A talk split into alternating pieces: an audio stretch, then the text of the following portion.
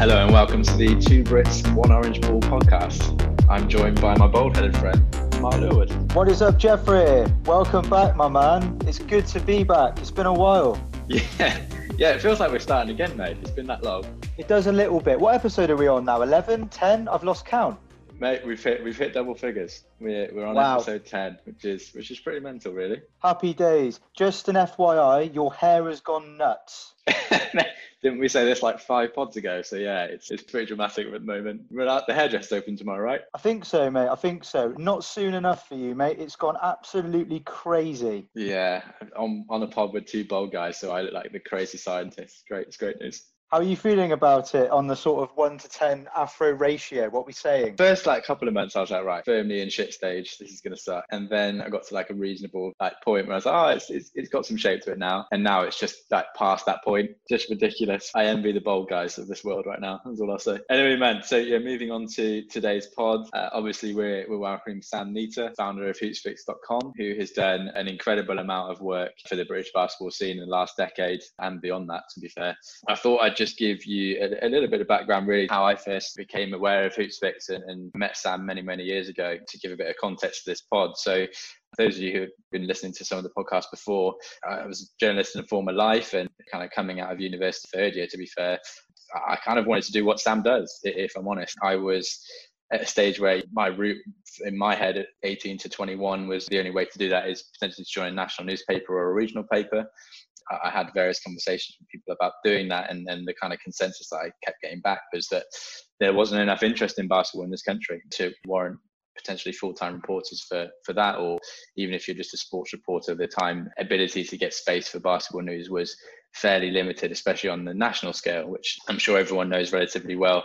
Predominantly dominated by football, rugby, and cricket, as we've already mentioned. To go in back to the the pod with Pat the other day, obviously we talked about the London 2012 experience. What I didn't mention was it came up to doing an interview with Sam many, many years ago when he was around three years into the launch of Hoopsfix, which was part of my dissertation at the time. So long story short, from there, I obviously was looking to to do a bit of a review really of how the London 2012 Olympics would help the legacy of media coverage for basketball in this country for reasons I've just outlined. Went to various games, including the kind of GB versus Team USA, which was an exhibition just before the Olympics from memory. That led me to people speaking to people like Greg Tanner, who we'll, we'll talk about a little bit more later in this pod, who at the time ran MVP magazine, who'd obviously previously run a website called streetball.co.uk and the predecessor of MVP magazine, Fadeaway and basketball 24 7 was another website that it kind of molded into the story behind that is obviously i got my first national magazine coverage i suppose in terms of a feature in a double page spread which i don't know if any of you listening would remember the the kind of star wars edition of the magazine which for me at the time was was a huge huge moment. And off the back of that wasn't directly tied to what i was working on but greg introduced me partly to sam and the work he was doing how big that was for the community in the uk basketball wise I went to meet him just outside, I think, Westfield Shopping Centre in London, sort of mid 2013. Had a chat with him and got to know everything that he'd been up to. And I think this was just before the days of the Hoopsfix All Star Classic. So that hadn't kicked off yet. So he was still kind of looking at NCAA eligibility for players and things like that. The first podcast, I think, was coming out maybe a, a few weeks later. And it was kind of, it was pretty early days. But uh, obviously, very grateful for Sam to coming on again uh, and, and chatting to us about how that's kind of progressed in the last seven years, everything that he's been contributing from the women's game to the men's game to obviously the juniors and basketball players from the UK abroad in college and the NBA as well. So very, very excited to kind of catch up with him and delve a little bit deeper into all of those insights, I guess. And Mark, I think it's been it's been quite a nice process for yourself as well, doing the research for this pod, listening to some of the array of uh, podcasts that we've we've done research on. Hoopsfix and Sam have completed. No, absolutely that, Jay. Really excited to meet Sam as a sort of outsider initially towards the British basketball sort of setup and, and community. Sam's kind of been that main outlet and source of information for me, which obviously proves that he's doing a fantastic job. So yeah, really excited to have him on the show, get to learn a little bit more about his, his experiences and, and deep dive into his knowledge even more so. So yeah, really looking forward to it, bro. Absolutely, mate. And uh, following on from that, we'll we'll go through a quick update on NBA news, general Bulls and Knicks. If you want to kick off, mate. Yeah, bro. So a few things about the NBA news. Much going on. NBA teams expected to travel to Orlando, Florida, July 7th in preparation for the resumption and ultimate conclusion of this year's NBA season. Nine more players have tested positive for COVID 19 in the most recent bout of testing. At present, 25 players and 10 team staff members have tested positive for the virus since testing began on the 23rd of June. Reported by The Guardian, the NBA released a statement Thursday stating that any player, coach, or team staff member who tested positive will remain in self isolation until they satisfy public health protocols, discontinue in isolation, and have been cleared by a physician. Little bit concerning for me, Jay, a few little alarm points. Obviously, due to the local lockdown of Leicester in recent times, little bit concerned about that second spike and how that that's going to impact the continuity of sport as a whole. Yeah, mate, 100%. I'm, I'm not hugely comfortable with it either. You know, there's there's lots of people sort of say cancel the season, even NBA wise. I'm of the opinion that they're probably in the kind of safer realm because of all the testing that they'll be subjected to. But at the same time, you know, like everyone, I have the concerns about just seeing people in groups still. I'm one of those people. Premiership still kind of scares me a bit, seeing people doing normal things having the guys on the sideline with with masks and things. Pat said on the previous pod, I'm sure Adam Silver will take all the precautions necessary. A little bit further on that as well. So out of the 30 teams that comprise the league, just to give people a little bit of context, only 22 have been chosen to contest for the championship in the Orlando bubble. With the start of next season scheduled for December, it would mean that the eight remaining teams would have gone nearly nine months without organised competitive basketball. Our Bulls and Knicks obviously need all the help they can get, and they will be included in that second bracket. NBA League insider Woj reported Thursday that the league were close to signing off on a second bubble located in your Chicago for the eight teams that were not invited to play in Orlando enabling mini training camps and subsequent games against other clubs with a target date of September. I think that this could ultimately prove to be problematic for those remaining teams to get their buy in, bro. Reported by Jackie MacMullan, Detroit Pistons head coach Dwane Casey informed that most of the coaches prefer having their own mini camps instead of the proposed idea of a second bubble. I think that the NBA and particularly Commissioner Adam Silver, if you just alluded to, Jay, have proven to be innovative and could be another source of opportunity for the NBA. One possible incentive, perhaps, would be to play for that prize of the number one overall draft pick in this upcoming year's draft. Over the past weekend and recent days, we have seen teams' training facilities closed due to members of the travelling party testing positive for COVID 19. The Denver Nuggets and LA Clippers have been shut due to basically members of the team testing positive. Denver Nuggets star Nikola Jokic is reportedly doing well following a positive test and should receive clearance within a week to travel to Denver. The big man is currently in his native Serbia following the league's hiatus. Yeah, mate, it's, it's, it's all pretty scary times. Rudy Gobert has come out, hasn't he, and said that he's still kind of suffering some effects from the COVID transmission, I suppose is what you call it, and still hasn't necessarily got all of his senses back properly, which is a bit of a worry. And been talking to doctors about potential long-term effects and stuff like that, which again is something that I still think that a lot of us don't don't really know as a public and even potentially as, as medical people. Hasn't been a huge amount of research on, oh, because there can't be really, because we're not that far down the line of what that will mean long term. But I mean, just hope for the best and hope that prioritize health over anything else. Absolutely, that Jay. It's difficult, man. Like we don't know the long-term effects because it's never happened before. We are very much in the realm of the unknown. Hopefully, those people that are suffering and have tested positive do have all recoveries and the long-term effects aren't too significant and that's all that we can hope for at this stage.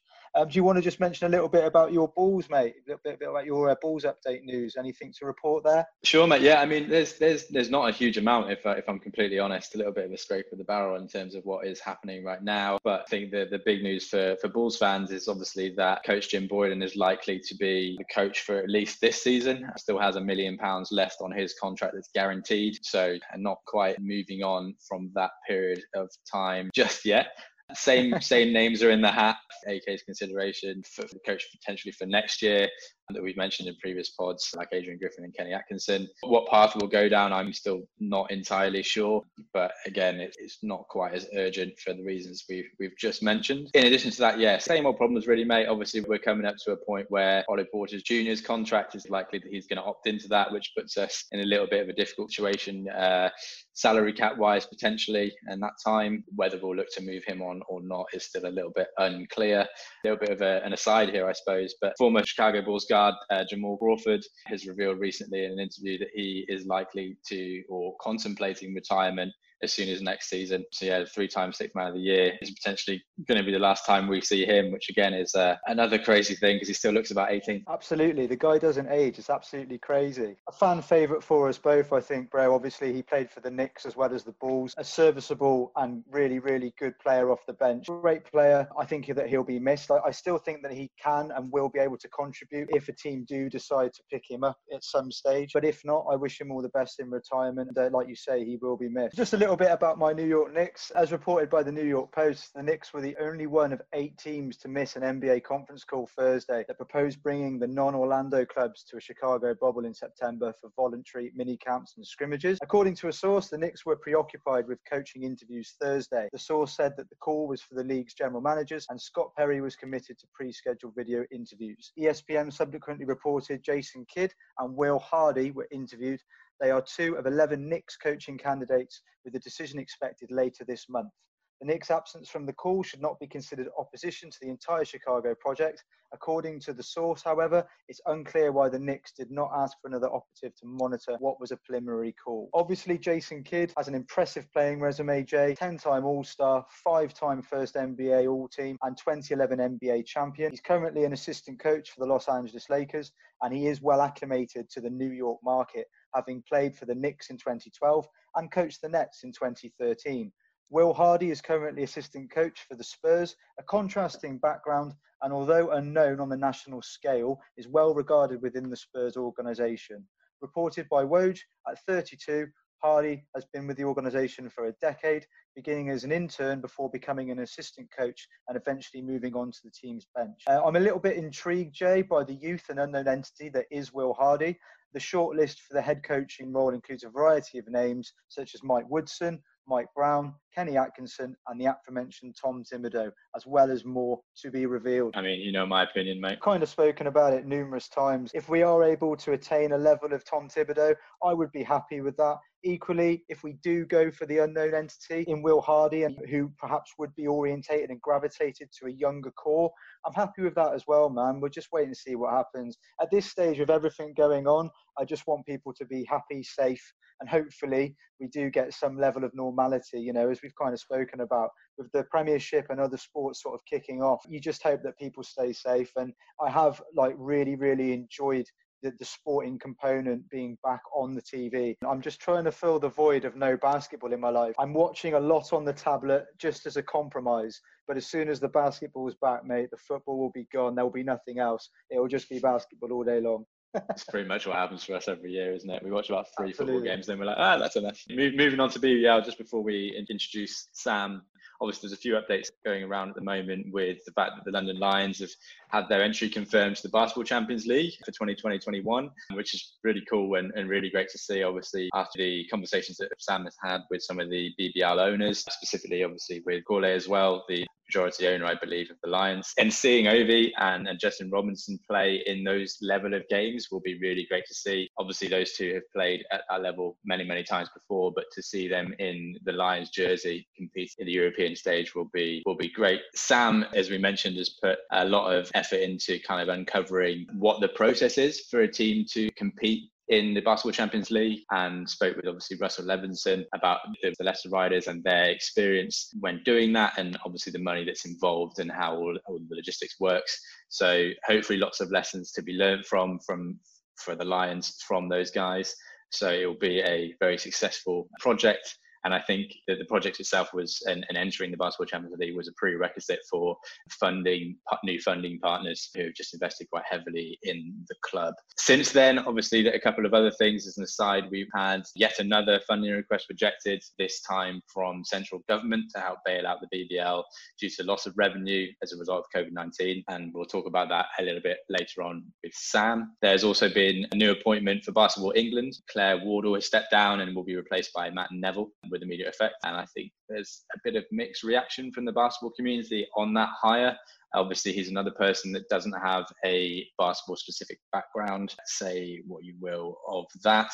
And then on the, the women's side, Temi has gone to the Reyer Venezia, I think is how you pronounce it, an Italian side. So I should really know that. Obviously, from the, the WNBA side, the Minnesota Lynx, an interesting move there. I think it was partly to do with personal reasons. Sam, again, may be able to give us some more information on that shortly. Just to recap on Sam before we introduce him, Hoopsfix was founded in January January 2010, and since then has become the largest British basketball website in the country. It's provided an array of basketball coverage that you won't find in traditional press, covering everything from BBL and WBBL to GB basketball, NBL, and even Brits playing college abroad. He also hosts the Hoopsfix All Star Classic on a yearly basis, which showcases the best of the best in the junior ranks in this country at least. And it's hosted at Brixton Rec Centre, which is a very historic gym for basketball in this country. It's annoying that I that I live so far away. I've only actually been able to get down to one, and that was last year on the um, boys event, and missed out on the, the women's and the three point contest on the Saturday. But hoping that in years ahead, I'll be able to go again. In addition to obviously all of the things that Sam does, uh, we've just mentioned, he also has a keen interest in business, specifically marketing and comms. And so we, he has funded Hoopsfix with various aspects of advertising, but it's mo- mostly down to his or has been freelance work to kind of help pad that out. He has a new SaaS platform, so software as a service platform, which I believe is is, is playing its part as well, and, and we'll, we'll, talk about more that more in a bit, as well as his Patreon account, just you know to help to get help from people in the community, uh, in the organisations that that run Barcelona's country as well, and uh, you know, as as we've talked about, Mark, I don't think the impact of what Sam has done, uh, you know, overstated really. You know, you speak to anyone close to the basketball community in this country, and they'll know Sam's name, they'll know his work. And as you as you rightly mentioned, I think when you're looking for well-sourced information about British basketball, the chances are you're going to go to either Sam, the the NGAs, or MVP, i.e. Mark Woods. So, welcome, Sam Neter. How you doing, man? It's good to see you again. I'm good. Thanks for having me. It's uh, been a long time coming. I know that I've kind of put put it off for a long time and been like, can we reschedule? Can we reschedule? Can we reschedule? But uh, yeah, finally we made it happen. So I appreciate you having me.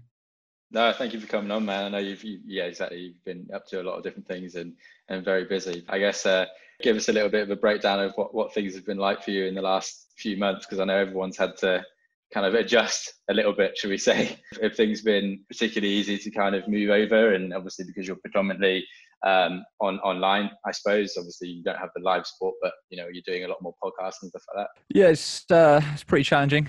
Uh, not gonna lie. I mean, from from a well, from a, from a time perspective, I've got time on my hands. Um, but from a life earning a living perspective, uh, things are a, a, little bit more challenging. Kind of compounded by the fact I only got back into the country. I moved back to the country in December, so it's kind of like getting back here and then trying to get everything rolling again in terms of like clients and sort of getting my feet and getting a place to live and and it, and it was kind of just when everything started looking like it was being sorted out. I moved into a place in uh, end of January, signed a couple clients February, and started having a lot of other stuff getting lined up for the summer coming. Obviously, then COVID hit and and it was all wiped out the whole lot. So obviously, I've cancelled cancelled my event.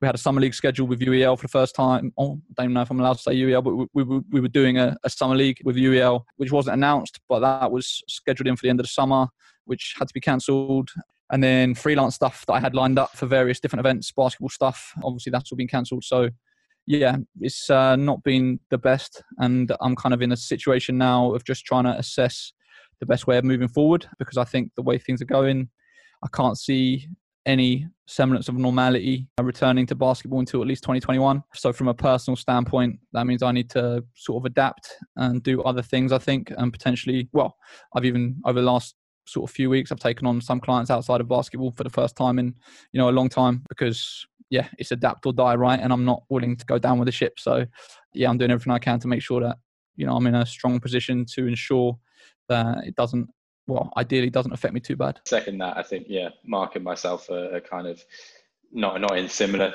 positions, but um, you know, in our own working lives, we've we've kind of had a similar similar experience. I'm sure many many people have um, recently. But uh, to go back on that, in terms of where you were before, am I right in thinking you were Switzerland Switzerland way? Is that completely wrong? I thought you were somewhere around there. Yeah, I was in, I was in Switzerland. Um, I was actually working for FIBA.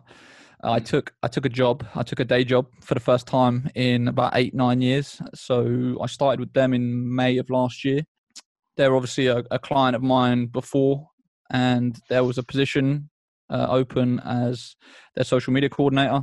And one of the guys that I dealt with there, Rena, kind of contacted me about it and said, you know, we've got this position, like if you want to apply or whatever. So I applied, not really necessarily thinking at that point that I was going to take the job or that I really wanted to take the job. I've always been very um, motivated to want to do my own thing, be my own boss. I value my freedom pretty highly and I value working on things that I want to work on pretty highly. But yeah, push came to shove. You know, I did the interview, they flew me out there.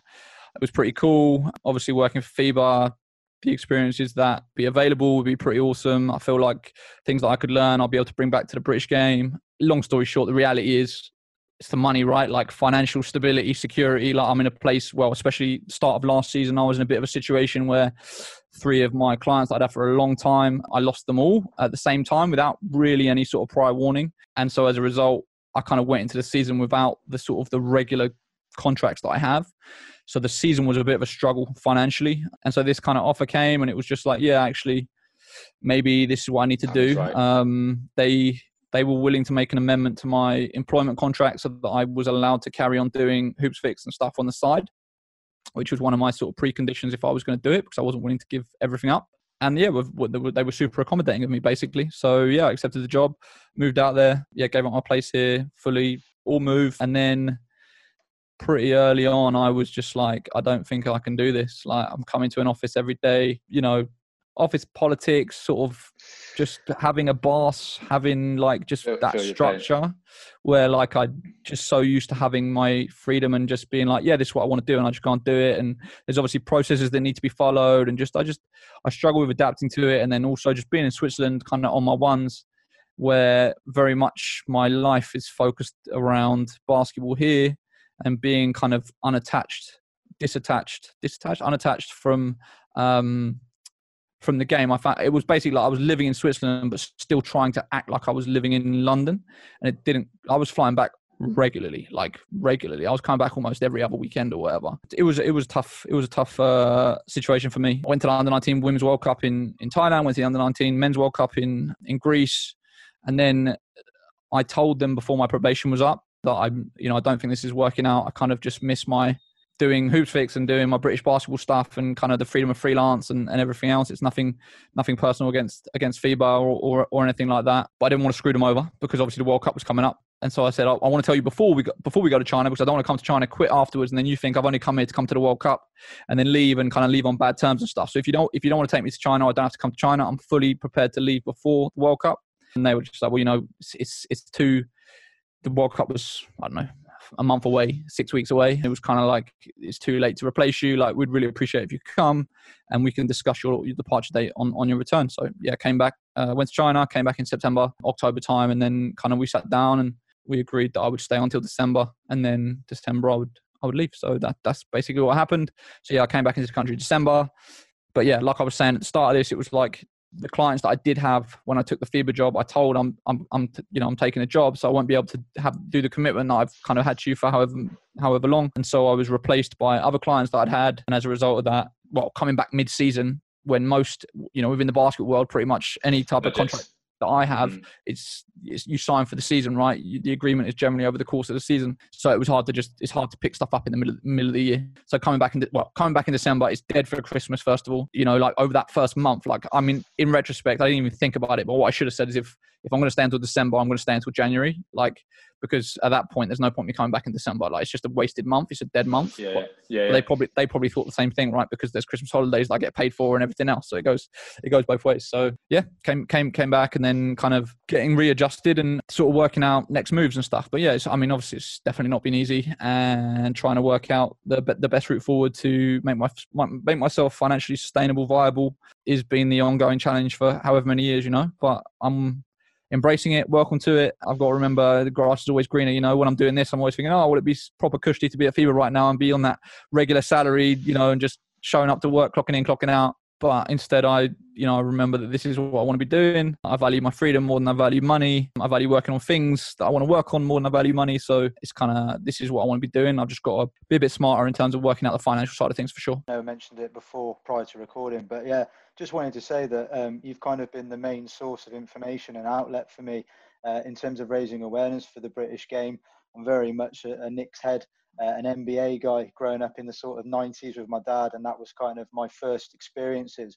But really, yeah, just again, thank you for coming on and, and to share those experiences. And and you know, me and Jay both think you're doing a smashing job, and I know that COVID permitting is having to change uh, a lot of things in terms of how we work and our resources and stuff. But I really hope that you can continue to do what you're doing, Bud, and, and keep up the good work, man. No, no, I really appreciate that for sure.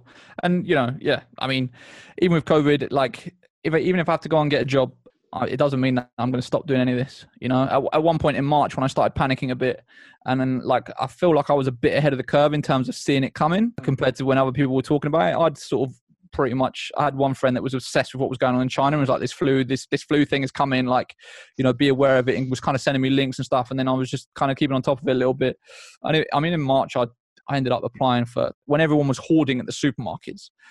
At that point, right. I was like, this is about to get nuts. So I applied for like I don't even know about 30 different jobs at supermarkets on the 30 day rolling contracts. Because I'll do what I'll do what I need to do to survive, you know. But all of it, every job that I applied for is is part time hours so that I can I've got enough money to pay my bills, but then I've got the, the time around it to keep doing all the hoops fix stuff, you know. So it's like I don't ever see a situation. I mean, it could change, obviously, but I don't see a situation that I would give up and stop doing this unless maybe it wasn't necessary. That's the only real situation where it's like, well, actually, if, if the game grew so much, there were so many media outlets and stuff, and I didn't feel like it was a thing that was really providing value anymore.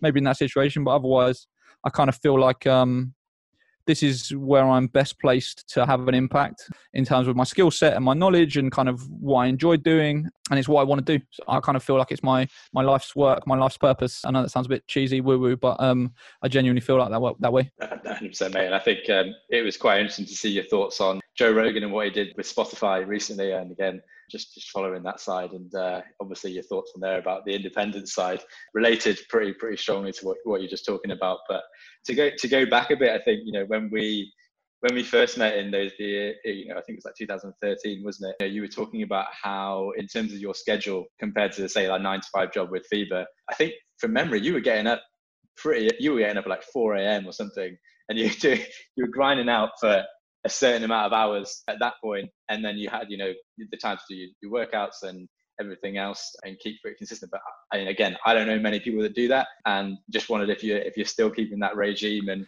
obviously was that then hard obviously to go to a nine to five job because you're so ingrained in this was how my life was for you know best couple of decades yeah i mean in terms of transitioning to a nine to five thing the most difficult thing about it was the fact that i had to be in a certain place for a certain time and that was the measure of me being at work, you know, where I know for a fact based on not only my own position but contractors that I've worked with, it makes no difference where someone is. It's, it's about the quality of the work they produce. And I think one of the things that this this lockdown has shown is that a lot of I think a lot of companies are going to start going to work from home, give employees the option of working from home and remote work is going to become a much bigger thing because actually you realize well you can get a lot of work done and and for people's lifestyles it means that they don't have to waste two hours a day commute well at least two hours a day commuting somewhere. But yeah in terms of my own routines like still like that i've always been an early bird like since i was i don't even know like as, as young as i can remember when I was 15, 16 years old and thought I was going to the NBA, I was getting up at five, six o'clock in the morning to do press ups and sit ups and run on the South Downs and all that kind of stuff. And yeah, now like this morning, I actually woke up earlier than usual this morning. I woke up about half four. I was training at five o'clock, trained till six, cold shower,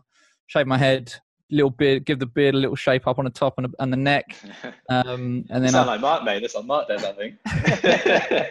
and then uh, every bold man knows. yeah, exactly. Got to keep it smooth, man.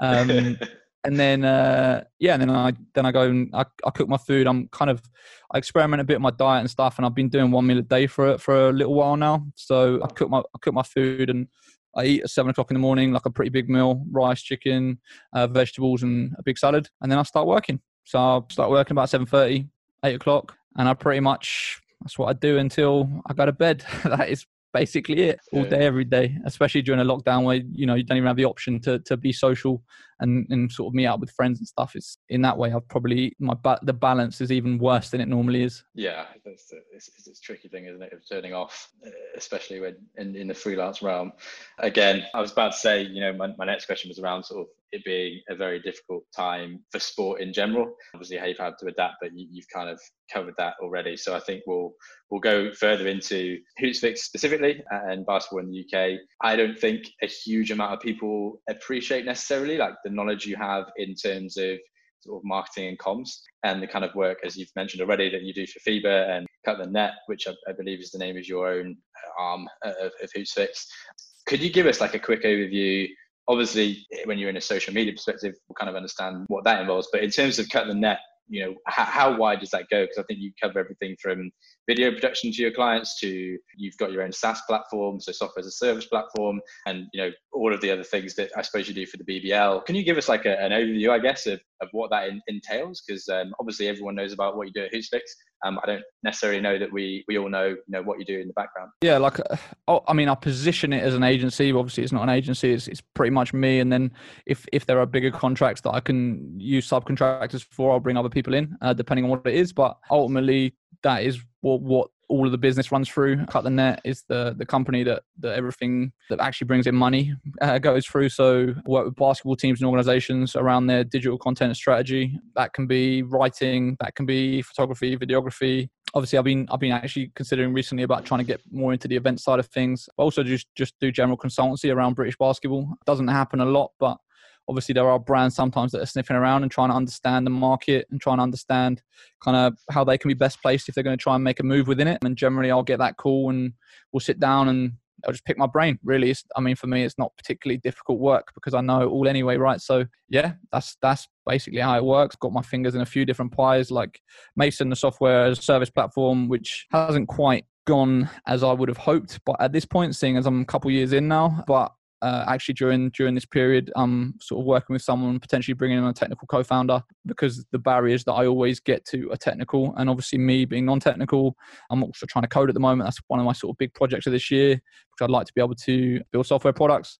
I think that's that's the way things are going and especially from a i always say british basketball is very technology poor. I don't think we've got good technological solutions to pretty much anything. I don't think we've got people position people in in positions that can make those decisions that know really what they're doing. So the outputs that we see to solve certain issues normally are just trash. And I feel I've got a few different things that I'd like to do uh, that I'd like to build myself just as projects. And I don't even necessarily, a lot of them probably wouldn't even, wouldn't even charge for. It's just stuff that I think would make a big difference to allowing people to play basketball, grow basketball, grow the game here. So yeah, that's, that's basically it. That's cool, man. I suppose in, just in terms of like how, how Mason works, am I, am I correct in thinking in terms of a lot of it is around sort of a, a allowing a kind of non non designer person to kind of come in and and um, make a lot of different social graphics with essentially a, I suppose, a Canva type thing for marketing yeah, out there. That's exactly, um, yeah. Bas- cool. yeah. Basically, is we take we take photos like, you know, I'll before Mason, I'd work with clients, would get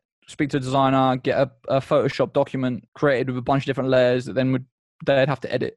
Obviously, that leads to a lot of different situations where either you've got someone that doesn't know Photoshop, you've got someone that doesn't have Photoshop, or you they just mess it up and they try and it gives them too much control. They try and change colors and just it just gets dodgy. So um, essentially, taking those PSDs, turning it into a into an HTML CSS file, which is uploaded to a dashboard and it's fixed. Uh, all of the logos of the teams that are in the league are already loaded in, so they can click their opposition and it comes up. They don't need to do anything. So it's basically quicker, uh, more efficient, and also hopefully improves the design quality standard of the stuff they're putting out. But yeah, it's it's still very early stage, and what I'm hoping is if me and this guy end up coming to an arrangement, we can really start accelerating things forward. But obviously, with the way sport is at the moment, you know, I, I think this is just the beginning of, of how bad it's going to get. I really am not that optimistic for for sport in the near future for sure.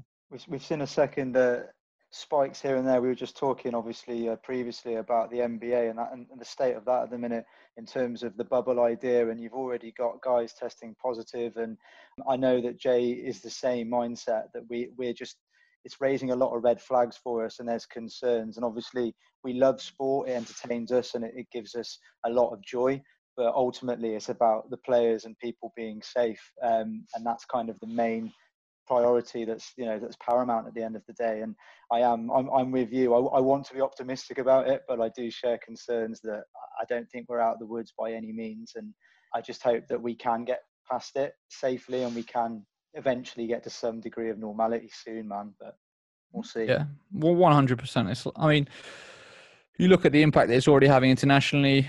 Uh, I, I, was tweeting out some stuff recently about, you know, player salaries being cut 40, 50%, you know, projected sponsorship revenues in a number of different European leagues are, are down 40% projected for this season.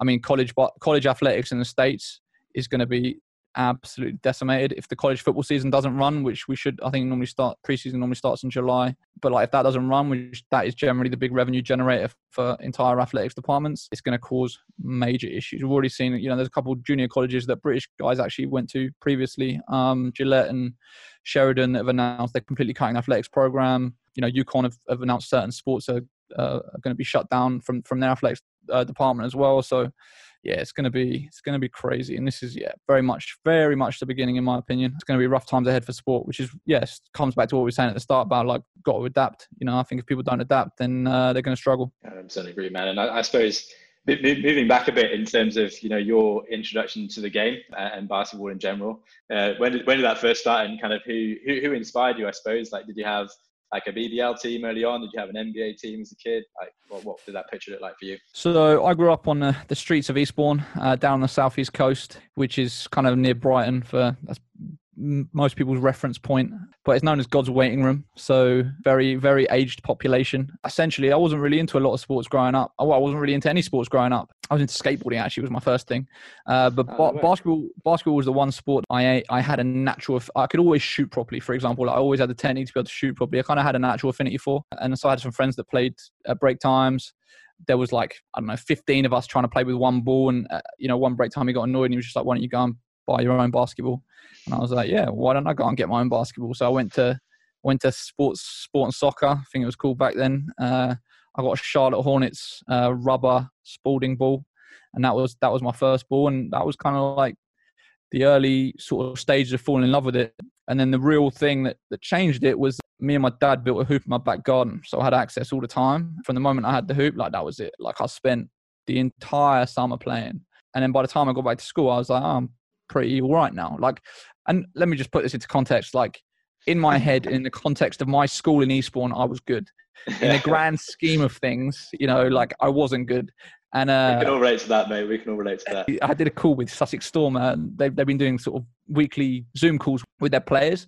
And Danny Hildreth, coach down there, asked me if I could come on and just kind of speak about Hoopsfix or whatever. It's just a private thing. It wasn't public or anything.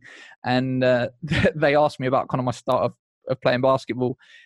And I started well, I was talking for like 10, 15 minutes, and I was like, I'm really invested in the idea, trying to prove that I was a good basketball player. I need to just give it up and recognize that actually I, I wasn't that good. Like, I played played at school, I loved it. It was my life, like my totally my life. Genuinely, genuinely thought I was going to the NBA, and no one would tell me otherwise. Like I wrote an essay for my English teacher, which I probably still got somewhere at home. I, I remember the last sentence was something along the lines of, you will see me on TV one day, like playing in the NBA. You know, like no one could tell me that I wasn't going to the NBA. And I mean, I couldn't even shoot a, weak-handed layup. You know, went to college, still played college. I played. There was no nearest national league club was was far away, so too far to go. So just played local league. Uh, there's a guy named guy named Marcy who's from Congo, and he was my coach. Ran these sessions, uh, ran a club, South Coast Dreams. It was called. Um, he called himself the Dream, Marcy the Dream. That's that was it. Like you know, we had seafront basketball courts down down in Eastbourne, and then there was a park, Gildredge Park, that we'd play at, and that was that was my life. Uh, went to university. Well, original plan was to get a scholarship. There was a there was a website, there was a company which I think still exists called College Prospects of America UK, cpoauk.com, I think was a website, or something something like that. And I sent them a letter being like, you know, I really want to get to the States. Like, can you help me? And they said that to academically be eligible, I need to do a social science. I didn't have like a social, like sort of like a, a geography or history kind of GCSE, mm-hmm. I think. So I did my like this is I mean, my whole life was dedicated around making going to going to college in the states and trying to make the NBA. You know, I did a, a, a college. I did a geography AS level just to be able to become academically eligible for even though I didn't even have any scholarship offers or any interest from any American schools. Do you know what I mean? Obviously, finished college, no sign of me going to the States. So I was like, well, I'll go to the university in the UK. I went to Brunel, which the year I went, I initially went 2004. It was they were the they were the fourth. They finished just finished fourth in the country at that point, and as a they didn't have scholarships or anything like that, but as a sort of organic basketball program, they were one of the, the better ones in that kind of era. And I like the idea of being in London. So I was like, yeah, I'm going to Brunel. So I went to Brunel. I got to campus and I found out that they only practice twice a week. And I was like, I'm trying to make the NBA. Like, how am I going to make the NBA if we're only practicing twice a week? And then I was like, okay, well, I'll find a court to work out. There's no basketball court on campus. And I was just like, I don't understand. Like, this is just ridiculous. And I mean, this is this is how crazy focused I was. I dropped out. Like I genuinely dropped out of uni. I've still got the email to my lecturer that I sent. I was there for six weeks and wow. I dropped out after six weeks in large part because there was no basketball court on campus and I couldn't practice and couldn't train and couldn't like pursue my dream. I've very much always been like people should follow their dreams and do what they want to do. And that's kind of always just been ingrained in me from a very young age. So I dropped out, went home, and I kind of ha- I've been having injury. I'm telling you my whole life story here, but I've, I've been having problems with injury, and so I had plantar fasciitis, had some issue with tendonitis. So I ended up staying at home for a year, sort of working out, trying to rehab. And I think sort of after that year, I started to realize that maybe I'm not going to the NBA after all. And then Brunel contacted me a year later and were like, "You, def- I deferred entry. I didn't actually drop out, drop out. I deferred entry for a year. So they were like, your place is here if you want to come back. And I was just like, well, I don't know what else I'm going to do. So I might as well go back. So I went back to Brunel, did my sports science degree, played there for three years. I played the second team, which again, like that pained me, like I couldn't make the first team. I was just like, this is just unbelievable. And I'm not even going to tell. How many teams did they have, Sam? Was it was it like just two teams and that was it. Was there, it there, was just, there, was just, two. And this is this is exactly where I got drawn in with with Sussex Storm because I feel like I have to tell this story to try and give myself some level of legitimacy as a player. but basically, they had they had two teams. Uh, the second team was the highest ranked second team in the country. So the second team played in played in one A, which was the league below the Premier South.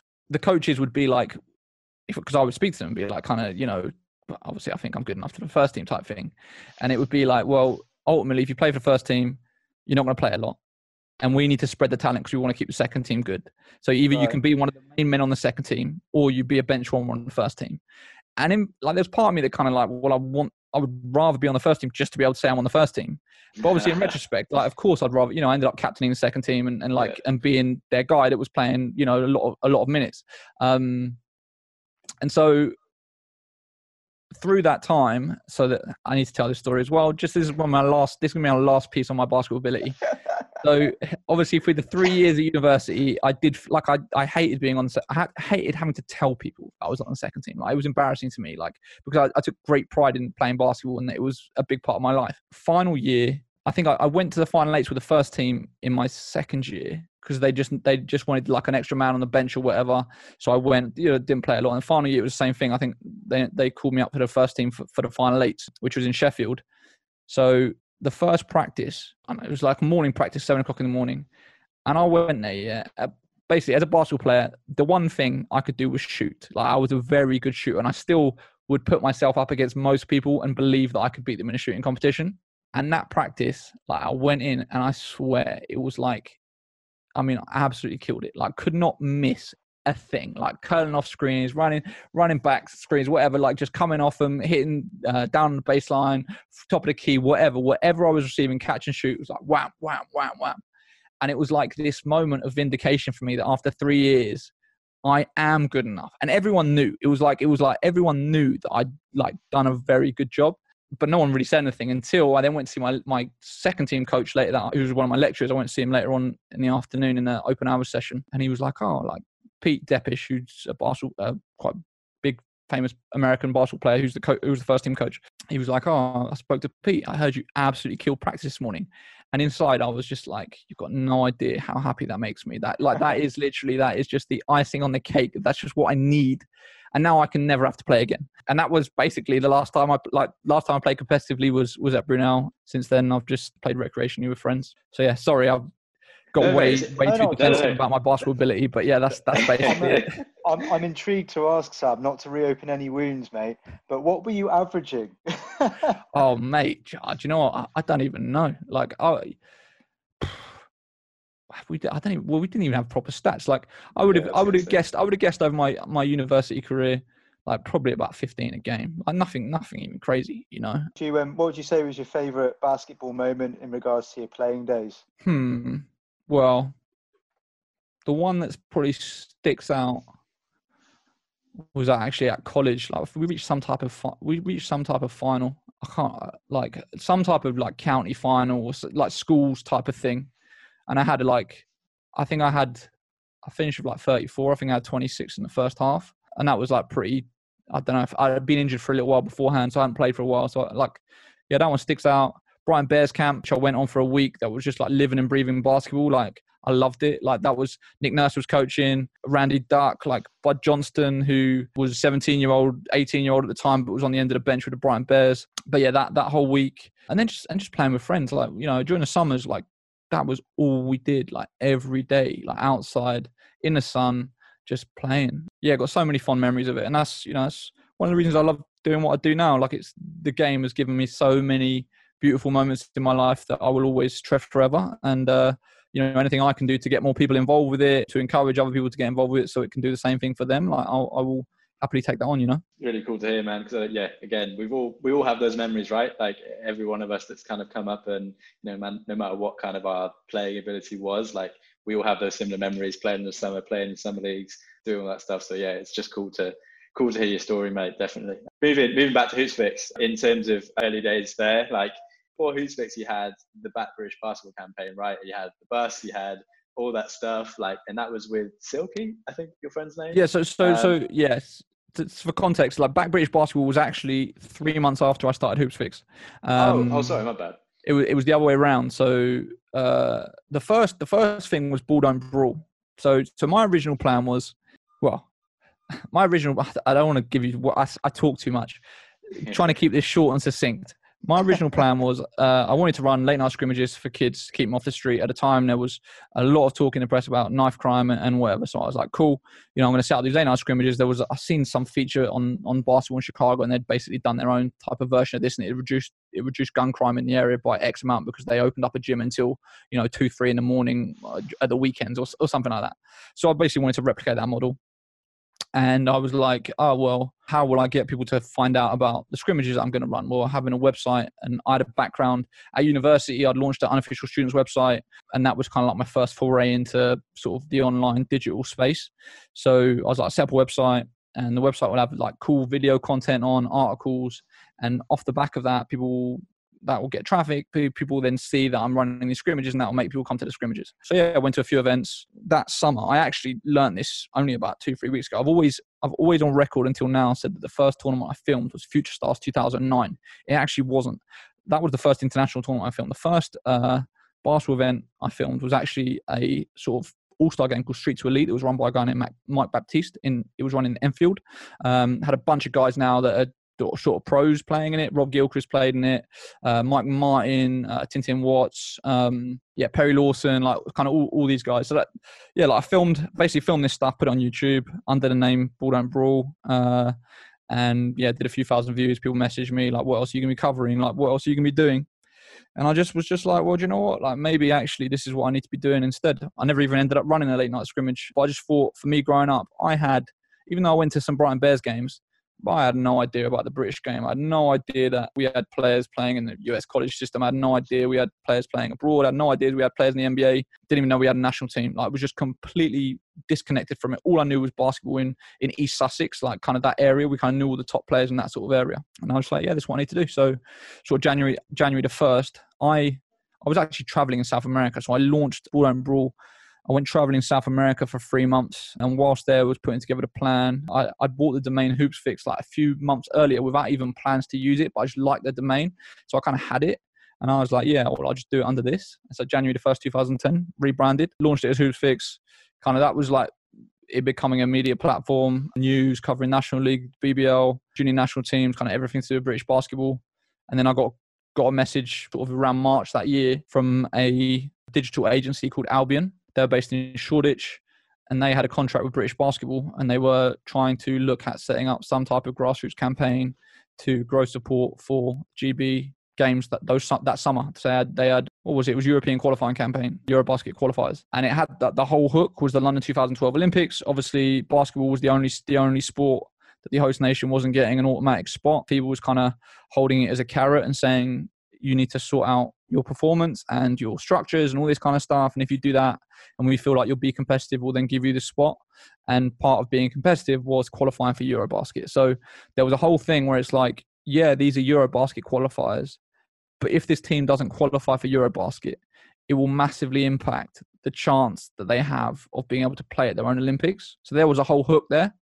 Anyway, I sat down with Albion and they were like, this is what we're trying to do. You know, we want someone to come in and kind of like front it up. Obviously, you run this website. I mean, I, I didn't know what I was doing. I was three months into this. Do you know what I mean? It was just, it was just pure luck, pure timing. And so, and and Silky got involved. Actually, they were like, we want we want sort of someone that is like funny, a good presenter, someone that's like yeah, got jokes or whatever.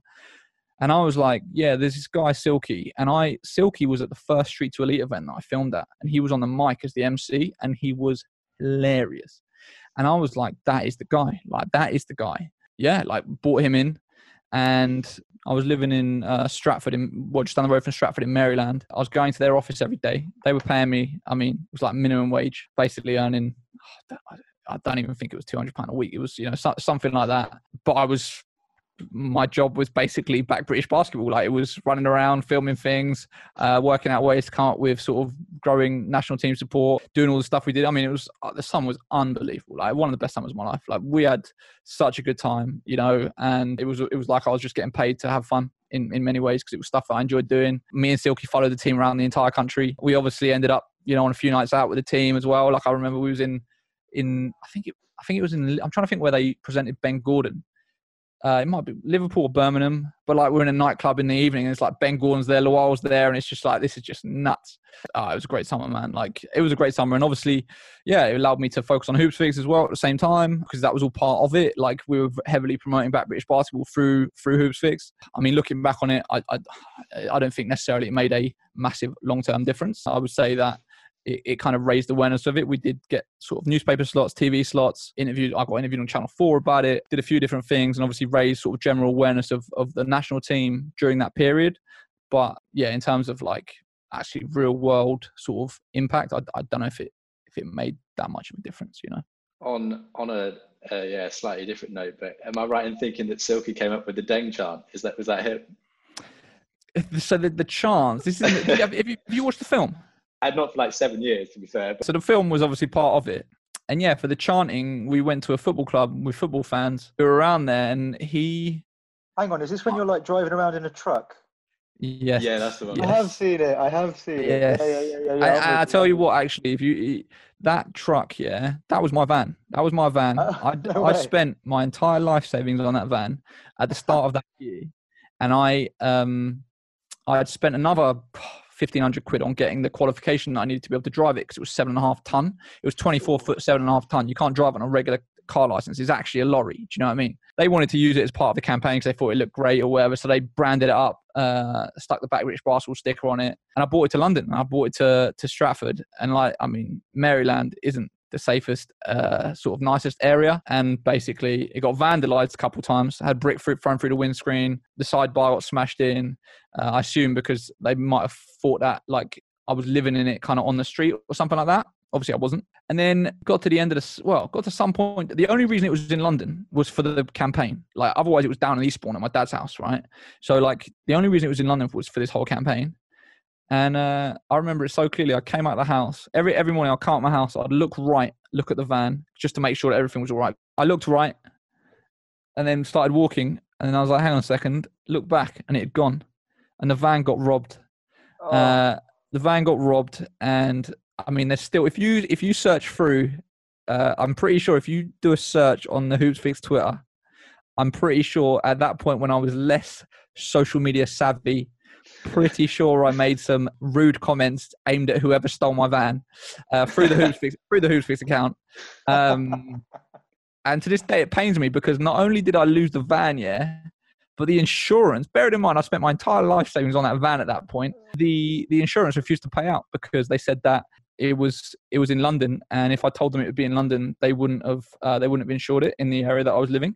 And actually, because I was insured in Eastbourne, but I was like, it's a mobile home. Like, of course, it's not going to stay in the same location. But yeah, so the van got stolen. That still pains me to this day because I love that van. Um, the plan was to move into it and kind of yeah travel around, live in it, cover basketball, kind of live the dream. But unfortunately, yeah, God had other plans. So yeah, but nah, great summer, amazing summer, like great memories, super super happy uh, part of my life. Where, where like because Ben Gordon was a, is a weird one, right? Like he was around, but he never like did he ever fully commit? Like he kind of was in and out, wasn't he? I think because he, he, never, he, did he ever he suit up properly? He didn't. I've seen him in yeah, training. He, he, has suited up now, but he suited oh. up. He suited up when he was past it. So he's like, I don't, don't want to be rude, but he suited up after his NBA career. Post Bulls, like Bulls games, yeah, yeah. I, I yeah. don't know. I don't know what year it was, but it was like maybe four years ago, four. Oh right, something like that.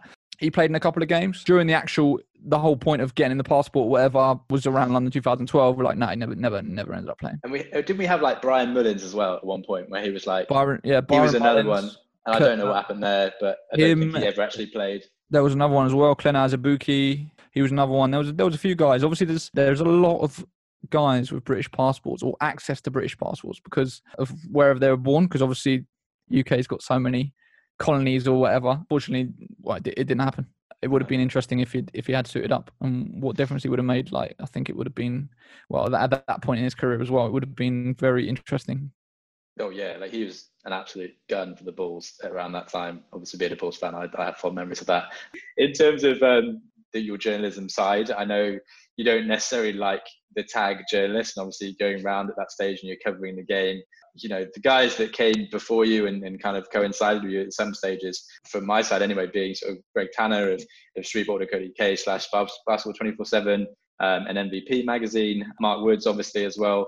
How much of an impact did they have on, on what you were doing? Obviously you know you've done the podcast with greg and i think you still you still are pretty um, close with mark too.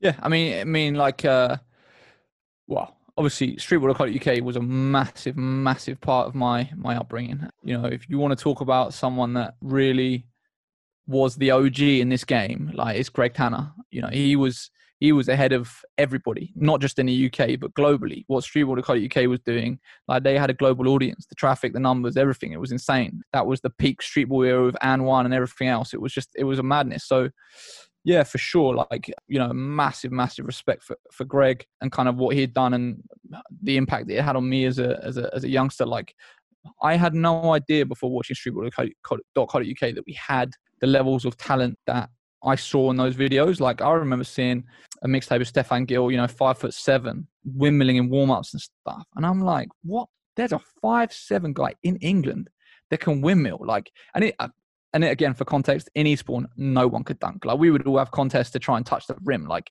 you know so so even to, to see that like was just it was just incredible and i think uh you know greg always says that a, a lot of his audience was actually white kids on the suburbs you know in the suburbs like because i think w- because we weren't in london we didn't see the athletes in the same way so it's like you don't see that level of talent as you would if you, you were in London. So yeah, I mean, mind was blown. And then Mark Woods is someone that still to this day I admire greatly. He's the real, true basketball journalist that's been here since day one and put in the work and produced credible, incredible body of work and also just like super high quality. Like I've been at stuff with him before and how quickly he can turn something around from an interview to a written piece, but not, just like slap a few words up. Like it's beautifully written. The story is beautiful. Like he's an amazing writer.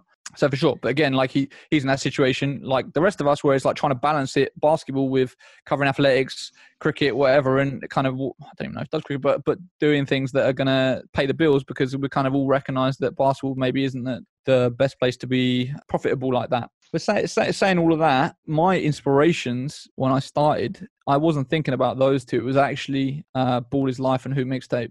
I was looking to the states uh, and sort of what them two were doing from a YouTube standpoint was like, yeah, it was just crazy. And I was like, that's that's what I want to do. I just want to travel around the country, you know, film basketball, clip highlights, put on YouTube, and I'm gonna grow to 100,000 million subscribers. And, you know, here we are 10 years later and I'm on 11,000. It's going really well.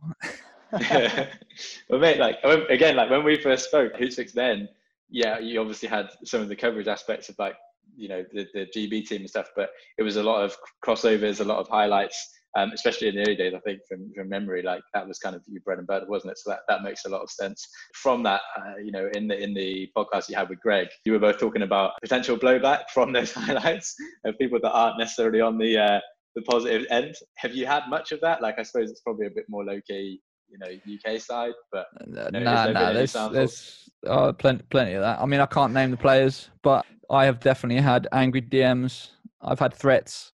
I've had all sorts of, of stupidness, which uh, and it's not just from players. Sometimes it's parents as well. You know, I've had parents oh, wow. demand that I take stuff down because their son's getting crossed over or, or whatever, and saying that it's a safeguarding issue and they're going to go to Basketball England and blah blah blah. You know, um, so it's uh, yeah. The problem, the problem with basketball in this country is it's just so small, isn't it? It's, it's so so small. Everyone knows everyone. Like the vast majority of, of highlights, especially when I was doing a lot of mixtapes and stuff that I put up, it's like I know all the players that are involved, and a lot of them will have my number as well. So like, oh. Uh, you know, it's it's yeah, it can get a bit a bit testy. But then there are other people that take it like a true sport, and what I always try and I always try and remind people if they want to sort of get aggy about something is that realistically they look at highlights of that has a that have a victim every single day and probably share them with their friends. And it just so happens that this time they're on the wrong end of the highlight. Like you know mm-hmm. be a good sport about it. It's really not the end of the world if you get dunked on or you get crossed. Like but yeah for sure there there has been blowback. Yeah i remember one particular clip because the thing is uh, like this obviously the blooper stuff it'll always do so well but generally we shy away from it because people just get so offended about it but there was one clip where someone was doing a layup on a fast break, and I mean they were like 20 feet away from everyone, like wide open. It was literally as no one else on the court. And then they really, they really slowed down as they approached the hoop to almost like overemphasize how easy it is, you know, and then and missed it so bad. and, uh, and I was just like, I have to put that up. And I, I think I did some some type of dumb caption like, you know, when you get overconfident on the break or something like that and yeah, the, the person he, he wasn't happy, and and it, I mean he and I mean, he even he even said that like you know stuff like that is potentially going to cost. He was a professional, and he was like, you know, stuff like that is going to cost me a, a, pro contract. I'm like, no, it's not. Like, it's yeah. but you know, whatever. If you're going to get offended, like I'll take it down. Like it's not, you know, it's not the end of the world. It's not not a big deal for me. But um, but yeah, there is blowback. But I will continue to post and hope that people don't get too in their feelings about it because I think people, that's what people want to see, and that's what makes it interesting. It's what makes it fun. Just admit, I do enjoy watching Shaqtin' a Fool. I did enjoy watching it, and it's exactly the same principle and concept. But at the same time, I can imagine, he, you know, if he wasn't Shaq, he probably you're not going to argue with Shaq, are you? So he can do what he wants. you know? I mean? Yeah, yeah, yeah. Well, I think that they, I mean, he's even had blowback, isn't he? And the yeah. thing, the thing is with that, when you talk about taking it to the extremes, like JaVale McGee, uh, he genuinely says that he thinks that it's like properly affected his career because he is just painted as a complete low IQ player who just constantly makes mistakes and stupid. And of course, like no one minds being on one or two, but it's like if every single week you're the star of the show, it's gonna grate on you a little bit. Do you know what I mean? But yeah, I mean we we need more stuff of that. Like that's all that stuff creates culture, right? It's uh yeah, it's necessary for sure. Yeah, it's definitely part of the game. You know, one of the ones that, that stands out again for me is um, Stuart Tanner, Devin Harris. Um, that blew up hugely, didn't it? And um, yeah, at the time, you know, I remember showing friends and stuff and like, but he's an NBA player and he's a guy in jeans. Yeah. I was like, yeah, yeah, I know, but he's also like one of the best street ballers we've had in, you know what I mean? Yeah. Um, in, in look, how, look, how, look how Devin Harris took it. Like, it was a good sport about it. He literally said, oh, he was like, he got me, man. He got me fair play to him. And he was laughing and joking. It's like, and that went viral and it was literally on every single news station all over the world. Um, Everywhere. So, yeah, I mean, that's yeah, all the, all these guys that say they want to play in the NBA and stuff. I'm like, I don't even think you could handle a, a fraction of the media coverage and scrutiny you would receive. Because if anyone writes anything or says anything or does any type of clip that's remotely critical, they might say you took a bad shot or forced something or whatever. Just uh, so so sensitive, so so sensitive. On that note, I guess we'll we'll move over to the marketing and comms segment. And I guess we, have kind of touched upon some of that already. I think the difference, you know, between yourself and a lot of other professional comms people, journalists, marketing professionals is like you're trying to create a culture rather than kind of chase traffic and potentially monetize it that we see with all the time with kind of football, rugby, etc. In, in, this country. Obviously, that's that's no easy task. Like you know, you're you're you're building something. I mean, obviously, there's been lots of challenges for that, but like, what what has been the process for that for you? Speak to us a little bit how you've done it, because you know, without a lot of the things you've done in the last decade, many many guys in the UK scene right now wouldn't be as knowledgeable as they are on some of the stuff that's happened. You you say like I talk about how you've done it. I would say it's definitely not been done. You know, like this is an ongoing process that is far from being far from being complete for sure. But yeah, the, the way I approach it is is thinking about like what would it take to make people talk about British basketball, and the way that people will talk about British basketball is to have the context about how good someone is or where they rank all time or what they've done. Like and that's why i you know I always bang on about just how important the history is. Like none of us have any clue about the history of the game. And if you don't know about the history of the game if you're talking about on the administration side of things you're doomed to repeat yourself we're going to keep making the same mistakes because we never learn from them but from an actual game interest perspective if me and you go to a bbl game we've never been to a bbl game before and have no idea about who the players are. The game is just like it's just might as well be a bunch of year sixes playing basketball. Like it makes no difference, right? But if you go into the game and you know that this is the biggest local rivalry between these two teams, last time they met, them two players fought. This player had 45 points. If he, if he, if this guy scores 20, he's going to be move up into the third all time and in the leading table, scorer table. There's all these these narratives, and that's human beings at their very core, right? It's like storytelling. Like that's what that's what captivate captivates us. That's that's what interests us. So it's really storytelling around around around the game, and that's kind of like, I guess the the locus of focus, if that's even a way of saying it. But that's what where we try and focus our activity in terms of what we're doing. Is like there are certain things we cover that we know will do no traffic, no one will care about. But we do it because we feel like it needs to be done. And if we do it enough times, we keep ramming it down people's throat they'll start taking notice. And then the same, like I think, well, we're kind of we're going to be changing up social strategy sort of very soon with regards to doing a lot more on this day type posts, fact posts, question posts to really try and sort of get the history out there because it's kind of at that point now where it's like we've built the audience almost ex- well if we're talking about say instagram we've built the audience almost exclusively off off the back of posting highlights. Now that we've got the audience it's like okay now we can start feeding them other information which again we know will not do as well engagement wise but actually over time what we hope it will do is sort of generate that interest in the game where people start caring about the domestic game like you know people the, the legends the players the stories and all that stuff. So yeah i mean everything kind of our guiding light is like what's going to help what's going to help grow the culture, what's going to help grow the game, and those are the things that we invest our time in. And when we say we, I want to be clear on this. Bradley, Bradley Gaines, my right hand man, he has been down. Like he is literally my everything, and I think I get way too much credit for a lot of stuff that goes on Hoopsfix, which he does. And I just want to make clear that he is a massive part of this. And we, you know, we well, fun, funny enough, he was originally writing for for Mark was at MVP, I did see something from Mark at one point joking about that. yeah, so and he was he was publishing regularly, and he'd done it for a whole season, and I was like, oh, like because generally I get a lot of people reach out to me being like, oh, you know, can I write? I'm like, yeah, as long as you're going to do a consistent schedule, and then you know they disappear, they can't do it. It's just you know a lot of flakes, and he'd done a whole season off his own back, and I was like, that's really impressive. So I reached out to him, and I just said, would you consider jumping ship if I pay you a little bit of money? And he was like, yeah, I'll have to speak to Mark because that's kind of guy Brad is. He's a good guy, does everything above board, and uh, yeah, and then and then he joined me, and and obviously he's been oh, he's been with me what, four years now, five years, kind of, and yeah, everything that you see from a Hoopsfix standpoint has Brad's involvement in it. We speak every day on Skype. He is heavily, heavily involved. He's just I'm almost like the front facing guy, and he's the behind the scenes guy, but he is just as instrumental to all of the stuff um, that Hoopsfix does as I am, especially on the women's side, which is pretty much all him. And there are times where I'm I'm probably I take my foot off the gas a little bit because I'm trying to focus on getting paid or doing a job or whatever.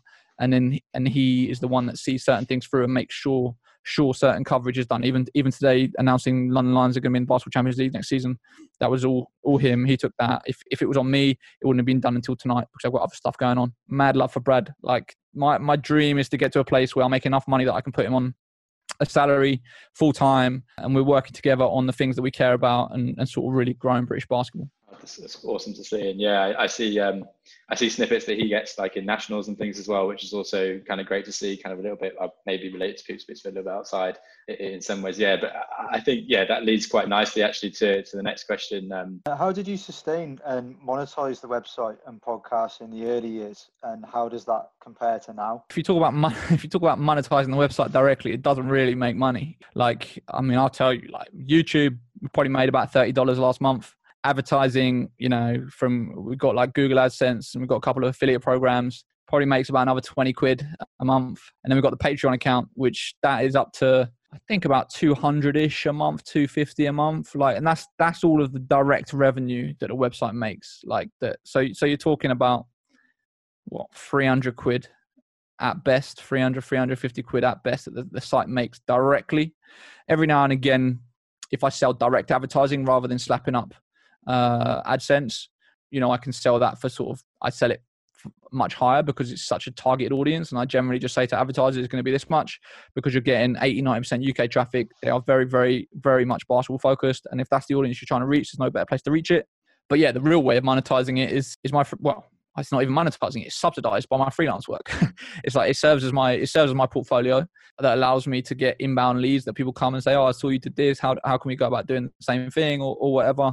And then and then I'll sign a contract with a team, and then I use that money to anything that Hoopsfix needs. I I pay for it basically out of the I run it through the company, and and that's what um that's what funds everything. So yeah, I mean that's we're trying to change things. Like obviously the the event the Hoopsfix All Star Classic, which I've never taken a penny out of. This year was going to be the first year I was going to pay myself, and that would have been a way of, of also monetizing it. Essentially, we'll have to see what happens next year when it, when it comes back and kind of what the financial situation is. But it's my intention to to to take money out in the future. And then, you know, I think that there's also, well, we sell a bit of merchandise, but it's a tiny amount. I'm actually going to do a little push on that over the coming months. But we'll sell your t-shirt like once every, once every month, if that but yeah, I've always got random ideas, random money making ideas. There's a few things. I, I had a couple ideas this morning actually, which I I literally messaged Brad and I was like, mate, this is 100% what we should do. And I'm going to share it because I don't want to be protective over the ideas because probably never even going to do it. But I was like, we should make a card game, a British basketball quiz card game, which is basically testing your knowledge of British basketball. It'd be very niche, but if we packaged it really nicely, sold it for a tenner or whatever, I think we could sell a few. I think there's people that would be like, yeah, and it's like you know, parents that have got kids or whatever that would help grow the culture. It would help grow the history, and it would be a, it would just be a cool thing to do. Obviously, Brad Brad Brad responds with, "I love your random money making ideas that you always come up with, because most of them never see the light of day." I definitely have not worked out the best way of monetizing the audience. And I do think just the nature of the audience is hard to monetize anyway. And monetizing content is super hard. Like how many sort of content platforms are really making money, uh, especially independent ones that aren't backed with the ability to be able to find massive advertising networks and, and a direct line to, to big brands and stuff like that. So, yeah, the British parcel market is a super tough one to operate in and something that I am obviously trying to navigate and work out as I go we, we've discussed a little bit in terms of like programmatic and potentially how, how that can help. I don't know if that's that's been something that, that has kind of boosted it at all. We've we've heard from Bob Hope in one of your recent podcasts and sort of how he's kind of been doing the same thing but advertising for the BBL. And I guess yeah, my, my question was he has difficulties in attracting sponsors and he's kind of taken through the history of how he'd done that. How, how have you found, you know, when it comes to those direct guys, what is it like attracting sponsors to the site and data? Because as you say, it's it's it's a the very niche thing. And yeah, I mean, it basically doesn't happen. I mean, in terms of direct advertising campaigns, in fact, I used to get more than I get now. I think at best, I would probably get two a year.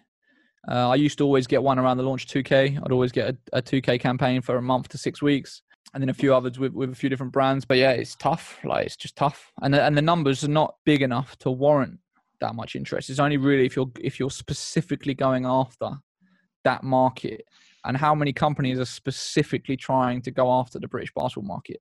Basically, none. It doesn't really happen. And then, so obviously, from a Hoopsfix All Star Classic standpoint, slightly different. And that is, well, until, so we signed a three year deal with Nike last year. This year was meant to be the second year of the deal, and the last year the deal will be next year, which makes a massive, massive difference. And then aside from that, Molten have been a long term, a long term supporter Sportserve, five or six, do all the design branding stuff, and then kind of then some smaller ones as well. Always balling. Uh, let me play some of the independent basketball stores, some of which no longer exist. But a lot of that is like I'm in a unique situation because I have the website. So as much as you know, people can look at the first year we ran the classic in 2014 and be like, oh well, I didn't lose money. You know, the whole thing had a budget of around six, seven grand. We made money, but it's not a case of I just made up an event and then was able to get sponsors. I'd had the website for four years. I had the relationships with everyone I spoke to. And then I was going to them saying, I'm going to do an all star game this summer. Do you want to be involved? And that's a completely different proposition to some random person that has no track record doing anything in the basketball space saying, I'm going to run a basketball event. I'm going to call Nike and ask whether or not they, they do it. You know, like now, obviously, I have a reputation within the space that allows me to have those conversations. So it makes it a lot easier. The longer I do this, the easier it is in many ways because the longer I have a track record of doing stuff within the basketball community. They know I'm not trying to make a quick buck. They know I'm not going to misspend their money. They know I'm not going to bring their brand into disrepute. And I hope they would know that I'm going to deliver on everything that we say we're going to deliver in terms of whatever the agreement is but yeah, even then it's still a struggle. You know, before before Nike, it was very much a case of as many sponsors as possible, as small as hundred pounds, two hundred pounds. You know, like, and then by having lots of smaller ones, it allows us to kind of get to that point. Plus ticket sales, ticket sales, you know, be three grandish that would make off ticket sales, and then just working things out as I go. Like we we added in we added in a food stall like two years ago, which we hadn't done for the first two years. And again, it sounds so simple, and I don't know why I never thought about it. Especially you hear owners always talking about secondary spend. So it's like, okay, send Tope down to. Uh, he went down to like Costco or Lidl with a hundred pound and bought like snacks, water bottles, juice, whatever. We made like four hundred quid, and like for a for a small time event, like that amount of money makes a big difference. So yeah, all these things kind of like yeah help sort of increase my knowledge of how to run event how to make them successful, how to how to bring in money to be able to to make it work, and just not lose money. That's always the goal. It's just don't lose money. As long as we're not losing money, we're all right. Uh, now it's kind of getting to a point from the Nike involvement where it's like, okay, now we're actually making money. Uh, now we can do things. I've got like I've got to be careful about what I say, but we've we're making a financial commitment from the foundation. So I've got a foundation. So I've got the limited company, which is business run through the foundation, which is a community interest company. We're making a financial commitment, which is not for me, it's a pretty substantial amount of money to a basketball court renovation, which is basically all off the back of profits from the event. It's a, it's a, it's a beautiful position to be in where we've gone from are we going to make money or are we going to are we going to lose money? Like are we going to lose money? And now it's like okay cool. We're now in a situation where we're making money every year and we've got a little bit of money in the in the in the bank and we can now funnel that into other things. The original plan was always to before T- duckett's common turnpike lane got renovated the original plan the first year was to put in bleachers at turnpike lane with the mm-hmm. money if we made money obviously, and then I think it's even in the program if you go and look back at the program, but it, it never ended up happening. And kind of yeah, you just realize that all these things take time. It's just it's a slow burn, long process. I suppose it's establishing those foundations, Sam, and to do that sort of organically makes it even more impressive. To be fair, and that's why I think a lot of people appreciate what you're trying to achieve, as we've kind of spoken about before. Moving on a little bit, you've delved into data and marketing um, thoughts on how we could utilize this to grow the game in the UK?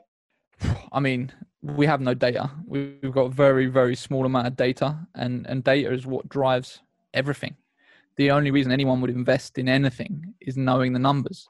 And if we don't know the numbers, you're never going to get an investment. And so the fact that nobody can say this is how much the British basketball market is worth, no wonder no one ever gets involved with it. If I could turn around and say, we have so right now, for example, Basketball England have got 30,000 registered members.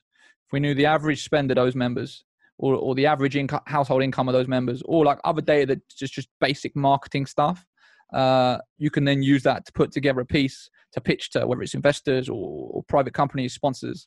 Um, yeah, data is everything. And I, you know, like a lot of people have been talking about the need for everyone to come together, share their database, have one shared database, share the sport as a whole. Like there's a lot of people that have the thought process that the only way the sport will get a major commercial deal is if it's for the whole sport. It's not just for the BBL. It's not just for the National League. It's for the whole thing. So it's like if you're going to come in, you will get access to this. You get access to the top level. You get access to the grassroots. You get access to the federation. But until we've got our numbers, I, I struggle to see why anyone would do that because right now there is no proof or evidence that the market is worth that much. Like who who's come into British basketball and has really profited? Like, what incentive is there for anyone to be involved? Like, you know, I always one of the things I'm thinking about doing through the foundation, producing a document which literally shows, lays bare all of the numbers of the Hoopsfix All Star Classic, everything. Show my entire spreadsheet, where the money comes from, uh, the amount from each. Obviously, this would have to be cleared by sponsors before I do it because that's confidential information from their standpoint. Because I think if people were to see the numbers and see that we're this year we were on track to turn over the most we've turned over over the course of the two days, like a very decent amount of money, I would say, from where we started. It would inspire people to be like, oh, like maybe there's a bit of money in this game. Like maybe actually I could run my own event. We need more entrepreneurs in the sport. We need more, need more people that are willing to do to do sessions. I always say like one of my massive frustrations with with the British basketball community as a whole is just I feel a lot of people are very apathetic. Everyone is willing to complain about things uh, and whine about things, but no one's really trying to be the change and trying to do the things that they're trying to fix the things that they complain about. And that we need more people that are really going to be on the ground and, and making it happen. And I actually was having a conversation with a member of a member of staff from England yesterday, and I was saying to them, I, I don't feel like England does a good enough job as a federation of acting as an enabler, of empowering people on the ground to do things. You know, it's it's stupid to me that I have no reason to go to the federation to get their involvement with the Hoopsfix All Star Classic officially because I don't know what benefit they could give me that's just ridiculous. And the same for anyone else that's like, I'm almost certain that anyone wants to set up a three on three tournament, a five on five tournament, no one would think, oh, I've got a Basketball England because Basketball England's never positioned themselves as if you're trying to do something we can help you. We can help you get your insurance. We can give you a blueprint of things that you should be thinking about health and safety, safeguarding, revenue streams, like the best way of, of doing this. Like, and if you do this, this, and this, we'll make it a Basketball England sanctioned event. And as a result of that, Basketball England could then count all of the participants of that event as their own sort of registered players, which they can then use in their own data to help sell the sport. Stuff like that, which, you know, in my opinion, seems pretty basic and fundamental. And I don't quite understand why we don't see more stuff like that from the federation. You know, one of the things this summer, which I started in March, and I actually still haven't finished. I got quite far with it, and then it just fell to the wayside. Like many of the projects that I'm always juggling, the Hoopsfix Foundation has always been. It's only ever had private money running through it. But one of the things I want to do is set it up so that we can start applying for public pots of funding. Obviously, to do that, I have to get my governance on point. It can't just be me as a sole director that just runs around, does what he wants, basically. I'm the only one that oversees the bank account. And obviously, I trust myself and I, I know that I have integrity and I'm not just rinsing money and, and taking the mick. But at the same time, I know that's not good enough for a Sport England or, or any other sort of public funding body. So I'm like, okay, what, what do I need to do? I need to constitute the foundation properly. I need to set up a board of directors. I need to set up a, a sort of documented mission. I need to have a constitution saying what we stand for and how, how as an organization we work and there's a there's a website called I think it's Club Mark. I think it is a Sport England's website, which basically helps sports organisations kind of set set themselves up to to be able to do the, those things, apply for public pots of funding, and be a proper organisation. Like kind of gives them advice on on how to set it up. And when you get into the weeds of each page, like you know this is the structure you should have. These are the things you need to think about. When you get into the details, it always says go to your official federation website to get more information. Now, you go to England's website, you go through the pages to try and find information about what you should be doing if you want to be a legit basketball organization. There's nothing. And actually, what it does is it redirects you back to the Sport England website. It's like for all advice about setting up clubs, go to the Sport England Club Mark website, whatever it's called, Club Matters, Club Mark, Club Matters, one of the two. And so then I was like, oh, well, let me just be interested to see what other federations do. I ended up like copying more stuff from rugby, canoeing, rowing, like the most random sports in the world because they have downloadable PDFs, checklists, just all of this support that I'm like, this is exactly what I need. Like just someone to hold my hand through it because I've never done it before. And that's again, it's like federation, like we in England, when you look at our numbers, yeah, the clubs we have, we've got like 800 clubs. Like that's just insanely low when you're talking mm. about the level of prosperity we have as a nation and the population we have, especially when you compare to other European nations. Same with the registered, same with the the registered members. You know, France has 690,000 registered basketball players. Basketball, we got like 30. We've got 30,000. Spain has 385,000. Germany has 215,000. Like we're just so far behind the curve. And the only way we're going to get more registered players is having more, more clubs. The only way you can have more clubs is if you enable people to set up clubs and understand why it would be of benefit for them to set up a club.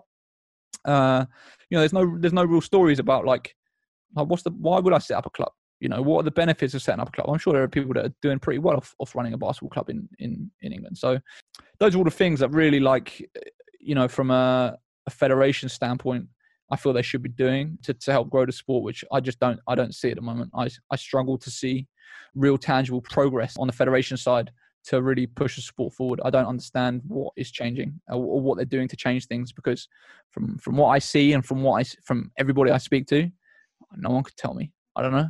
Nah, man. Yeah, it's you know we'll get into the pops uh, opinions from the, the podcast a little bit later on. But marketing materials like that seem pretty basic. Case studies like that seem pretty basic.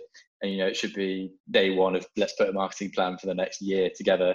You probably have those things, right? And I don't know it well enough to comment, to be honest. Yeah, it's um, it's disappointing that we're still at that stage, I, I guess. And yeah, I'm hoping that we can prove that a lot in the years to come. And then you know, in, on the data side, I absolutely agree. I think you know if you went to a brand and you pitched it in the right way and you had all of the data behind you across GB basketball, as in not just GB basketball but all of the federations together and the local league guys, imagine like that would be unbelievable. As a okay, this is the market you can tap.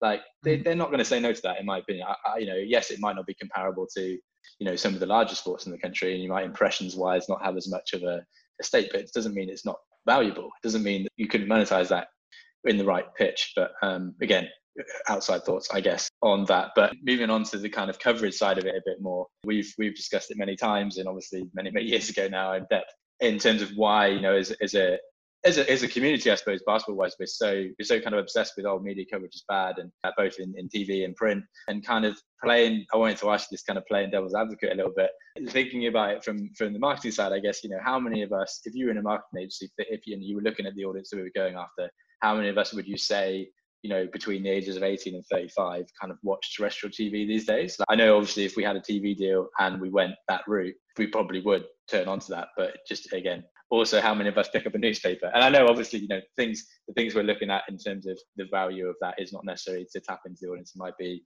sponsorship and you know uh, investment and things like that. But again your thoughts on that mate? Well where do people watch live sport? Normal terrestrial channels or through their own streaming services, which is kind of what I was going to come to in a bit. like, yeah, I mean, I, I would agree with you that terrestrial, like TV, obviously on some level is uh, is very different to how it used to be, um, especially because there's the number of channels and and everything else. But but realistically, I that's one thing that I I always had the older heads saying to me, you know, TV is TV is the key, TV is the key, and I was just like, no, nah, it's not. Uh, and then I went. I, have said this before. You might have heard me say it, but I, I, went at the last NBA game. I went into the foyer of the O2, and I stood there for about two hours. I interviewed hundreds of fans coming from. Well, actually, not hundreds. Sorry, I interviewed a lot of fans. I'm going to release this at some point when I get get around to editing it, and I asked them. You know, these are all people that would consider themselves NBA fans, Nick fans, whatever.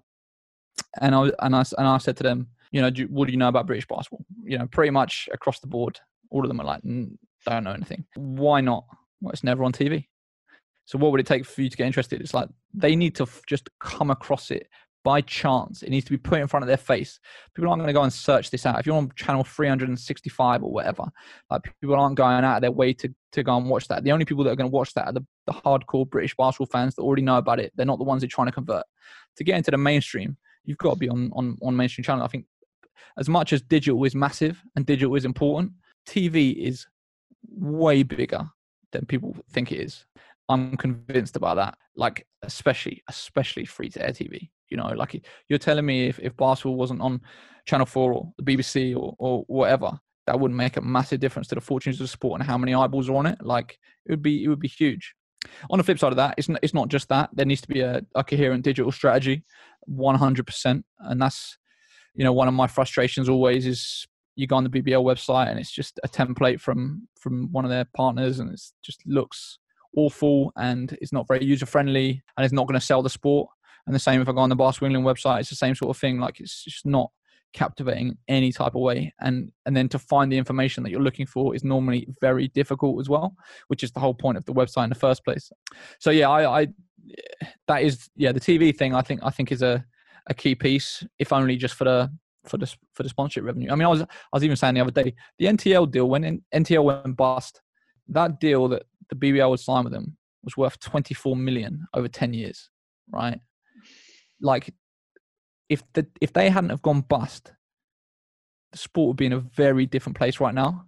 and the BBL gets a bit of a hard rap, like because you know they they essentially left left Sky to go there, but for them it was a safe bet because the English Football League had done it, right? They it was the same thing, the Football League with, with the NTL. So so so for them it's kind of like well, you can say that we're dumb, but football were just as dumb. Like, and and it, I'm pretty certain anybody in that position, if you had a TV company coming and saying this is a 10 year deal with 24 million, ain't no one turning that down. I don't think anyone's turning that down. So yeah, I've become softer on the BBL over the years as I've sort of got a bit of an understanding of, of, of some of the issues. And obviously after after that after that happened, that was kind of like went into the duck ages of of like the sport really struggling. But the, the amount of money that that TV brings in, not just from a direct sort of rights perspective, but then also the sponsorship then you can sell as a result of it. It makes a massive difference to the bottom lines of clubs, and that's ultimately, you know, as you you heard Paul Blake say on the on the owners podcast, like they need to bring in more revenue. The only way player salary is going to go up is if they're making more money. The only way they're going to make more money is having more revenue streams, which includes rights deals. So TV is a is a is a big part of it. Yeah, and I'm hoping you know as um as, as you were talking, you guys were talking about on the on the roundtable podcast, and that there's tangible progress with that in that in the next you know couple of years because you know there's murmurs of something happening there, isn't there? So fingers crossed for that. Speak, speaking about that, I suppose what, what do you think?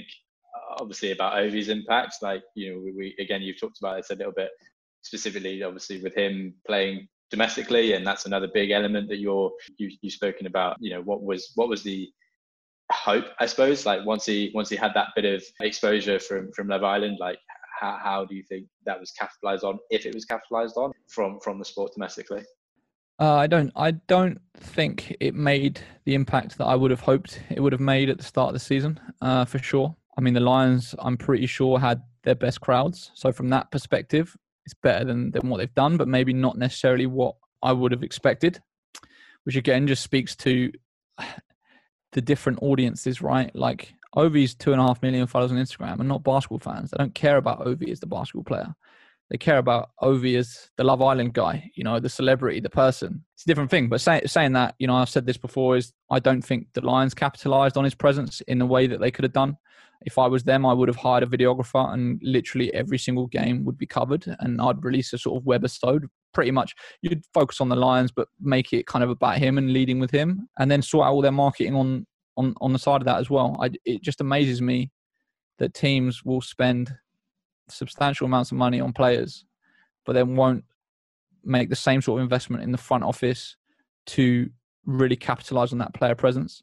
I think I did. There was one game I filmed, and him and Justin had sort of one of their best sort of combined games of the season, combined for like almost sixty, I think. Did a little mixtape, put it on Twitter.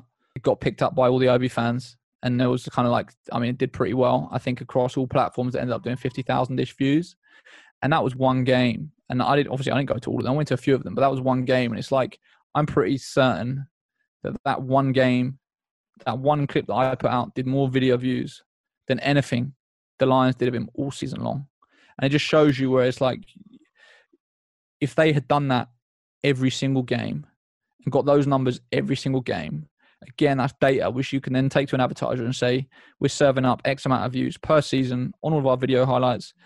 Pay us this much money and we stick your logo in the corner or whatever. So yeah, but again, I it's it's always it's always easy to make comments from from the outside, and I I think you never know what's going on on the inside and what the conversations are that are being had and kind of what's possible, what's not possible. Obviously, Ovie has a pretty substantial management team and sort of PR agencies and all that kind of stuff. It's not a case of you just go directly to Ovie and he says yes or no. So, so yeah, for sure. Yeah, I mean, I would have liked to have seen more impact, but again, it's it's a tough one, right? Because I didn't I didn't particularly like seeing all the teams jump on it and be like, Love Island's Ovie is coming, see him play, and I was just like, yeah, I don't know if I like that. But again, it's I'm a basketball purist, and actually, if that's going to bring people to the game that wouldn't have otherwise come, and then maybe convert them into basketball fans moving forward, why is that a bad thing? But yeah, I didn't.